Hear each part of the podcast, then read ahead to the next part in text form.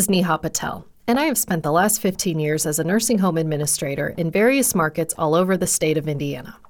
I'm fortunate to be able to support all of you in QSource in the first of many toolkits and podcasts to help you tackle the obstacles you face daily caring for our seniors.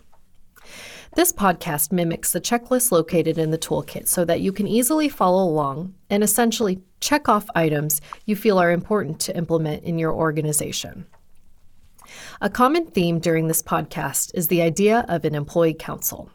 A council which consists of a few department leaders and floor staff, no more than 10, with a goal of soliciting feedback in all new areas you are implementing, simply to Im- improve turnover and ultimately retain your employees. Keep in mind that successful councils are typically the ones that are ran by the building leader, who ensures agendas are met and meetings do not last more than an hour. Providing food and beverages always helps also. Thank you for taking the time to listen to my first podcast. Now let's kick it off with a topic that is near and dear to my heart tackling employee retention and recruiting the best. Employee retention is an area we as a country are all facing together. Many of you deal with this on a daily basis, whether it's in your facility, the grocery store forcing you to use self checkout lines, taking your car for an oil change, fast food restaurant services, etc. As a result, we need to look at our internal operating processes to determine how to combat turnover and ultimately keep our employees. The keys to attracting and retaining high performers lies within four domains. 1. Strong recruiting and onboarding processes. 2. Altering our scheduling practices.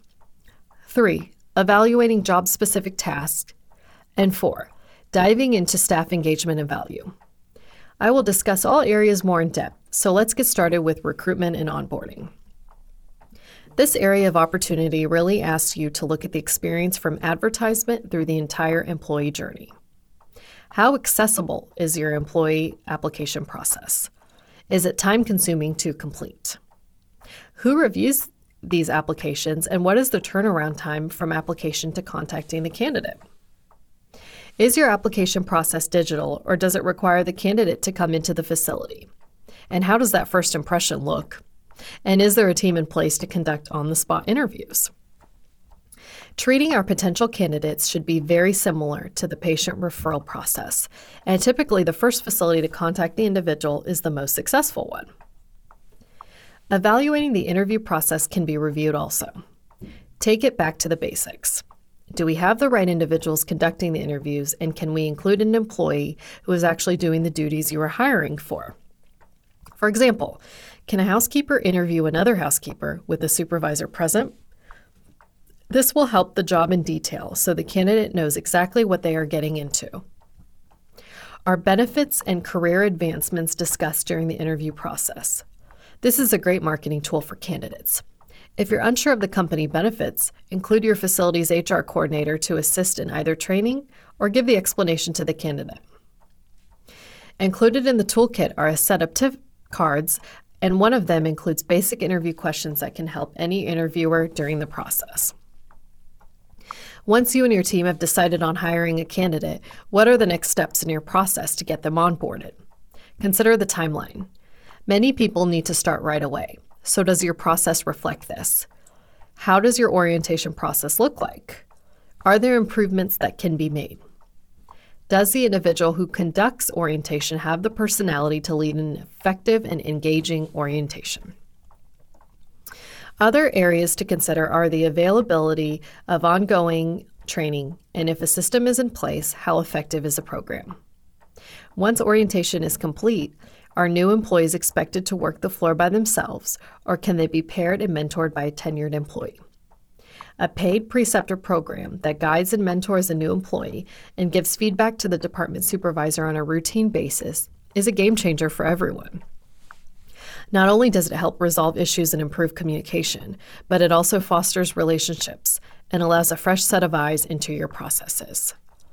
Consider creating an HR committee that meets weekly to discuss all applications, recruiting efforts, employment separations, etc., with your key leaders involved.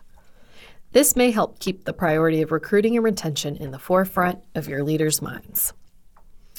All of these areas are great topics to include in your employee council to solicit feedback on what works, what doesn't, and what needs tweaked. For our next topic, let's discuss diving into our scheduling practices. We all know the pandemic changed the trajectory of our workforce and forced us to become creative when covering shifts due to quarantine policies and overall preventative care. These practices are now embedded in our staffing patterns and our employees' minds, as every workforce needs employees. As a result, we need to stay competitive, and that includes working with our employees' needs at home and for their own well being. Questions to ask yourself include what opportunities does my organization or department have for self scheduling? Do we have an electronic scheduling system or is it written by hand? Is it easy to interpret? Who is conducting the scheduling in my departments and are they approachable? Does their mindset match leadership and are they being monitored?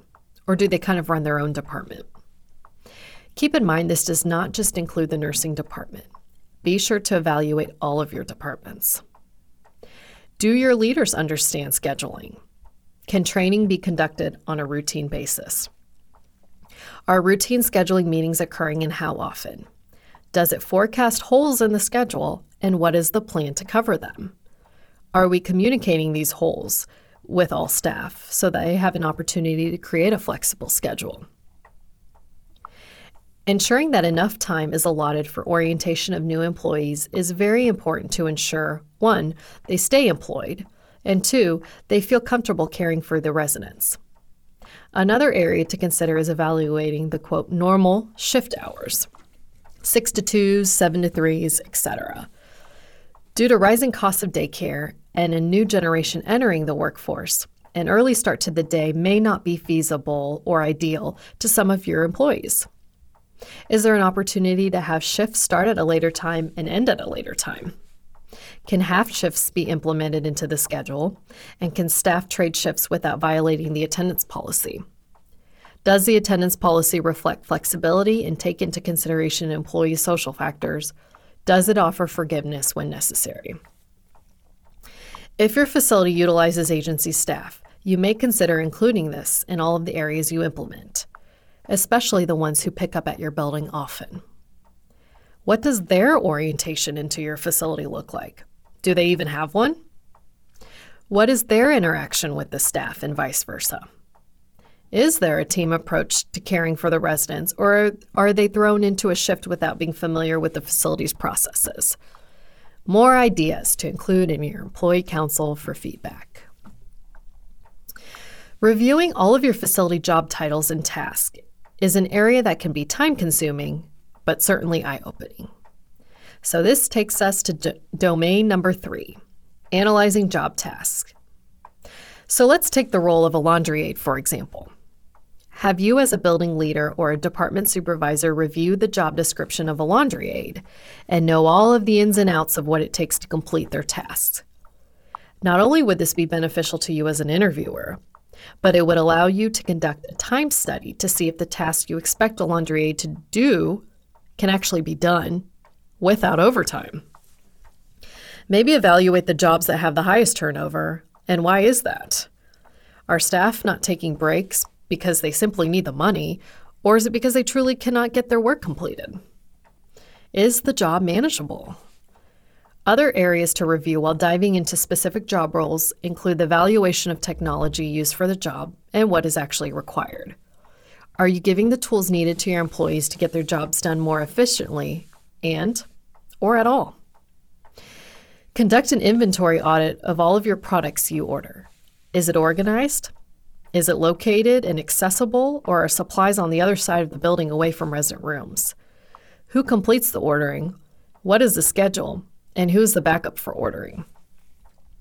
Even the smallest improvements from information you gather during this process will have a huge impact, not only in the efficiency of the job role, but it will also show your employees that you value their job and just simply care. And you guessed it. Take all of this information to your employee council to see what works and what doesn't. Feedback from those who do the job is the best feedback you can get to make positive changes. At last, we have come to our last domain, number four, diving into staff engagement and value. This area may require a complete culture change in your facility. However, culture is what ultimately sets you apart from other facilities. It's how your employees feel about working at your facility, and it's about how your residents feel about living at your facility. A very impactful, immediate way to make a positive change is the concept of leadership by walking around. This simply asks the building leader and department supervisor to leave their office and walk around the building conversing with staff, residents, and family. Please keep in mind this is separate from compliance rounds where the focus may be to look for areas of improvement. Leadership by walking around is the opportunity to know what is going on in the streets and simply getting to know your employees other than what they do for a living. It's building trust, it's building relationships. That is what will set you apart from your competitors and ultimately keep your employees happy. Get to know your staff. You spend more time with them than your own family at times. Involve your staff in major decisions that affect the facility and their jobs. Include them in routine QAPI meetings, clinical rounds, morning huddles, and of course, employee council. Conduct a morale committee that meets frequently. Include a representative from each department reflecting leadership and floor staff. Events do not have to be expensive. They can be centered around theme days such as National Donut Day, where the housekeeping team buys donuts for all staff, at the facility's expense, of course. Ultimately, changes in our industry the past 10 years are forcing us to look at our internal processes to help recruit the best employees to our organization. However, don't forget your current staff the ones that have stuck around during these changes because other industries are making it very attractive to come on board. However, there is a reason your staff continue to stay with you. Take that feedback, coupled with even a few dis- changes I discussed, and you will be the facility of choice for employees. Good luck, and talk to you soon.